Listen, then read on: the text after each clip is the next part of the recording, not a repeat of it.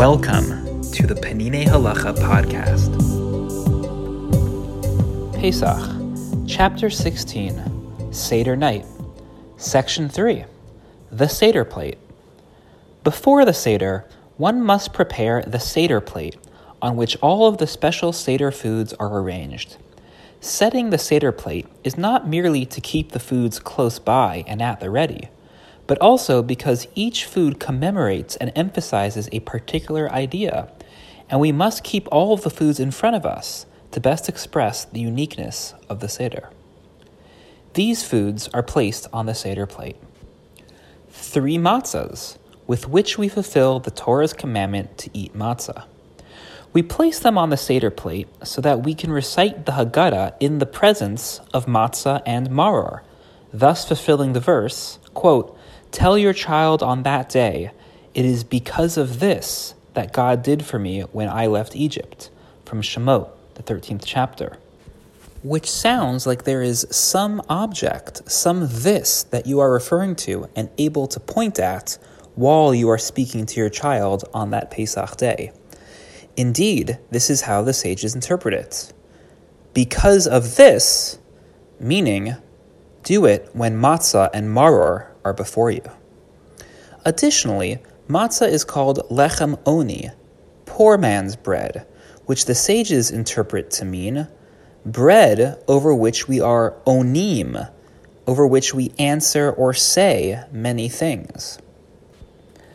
The matzah must therefore be present while we recite the Haggadah, indeed, not just present, but also uncovered.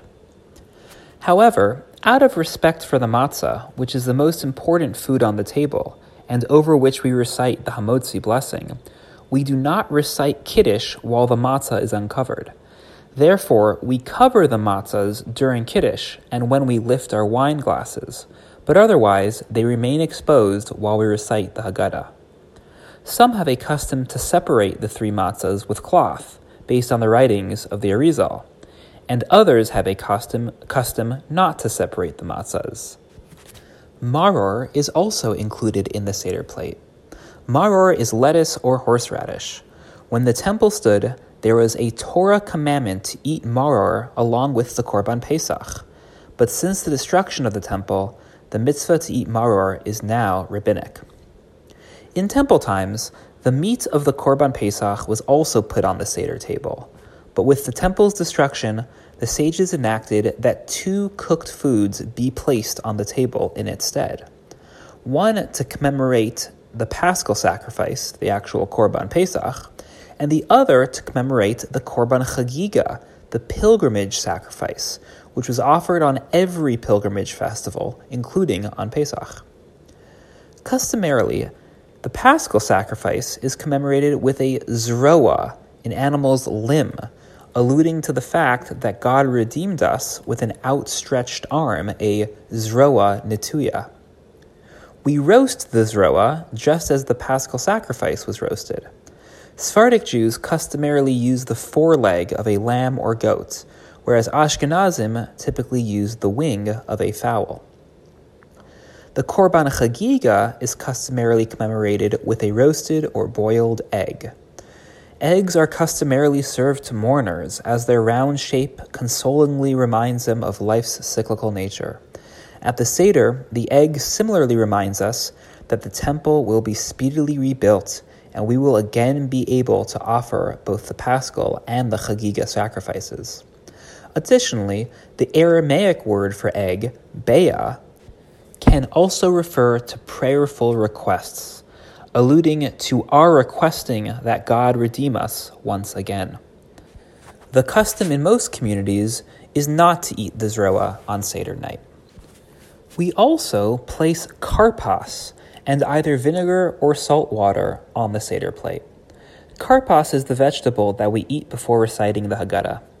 It is dipped in vinegar or salt water, both to make it tastier and to create the need for an additional hand washing, which causes the children to ask more questions. We place charoset on the Seder plate as well. Charoset alludes to the clay mortar that our forefathers made when they were enslaved in Egypt. Before eating the maror, we will dip it in the charoset. Wine is not placed on the Seder plate because it is a drink and not a food.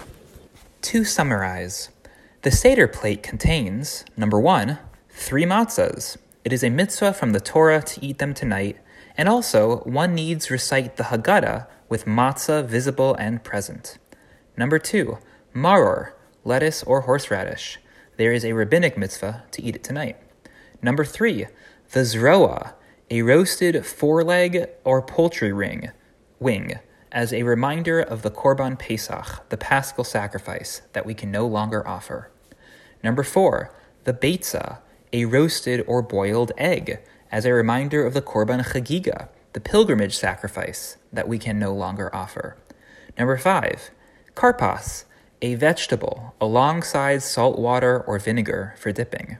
We will eat it before reciting the Magid. Number six, charoset, a sweet fruit based dip which alludes to the clay mortar used by our forefathers as slaves in Egypt. When we do the mitzvah of eating maror on the Seder night, we will first dip the maror in the charoset. The Seder plate transforms Pesach ingredients into Pesach symbols. In theory, one could keep each of these required ingredients in the kitchen or at different ends of the table and fetch them when, when requ- required.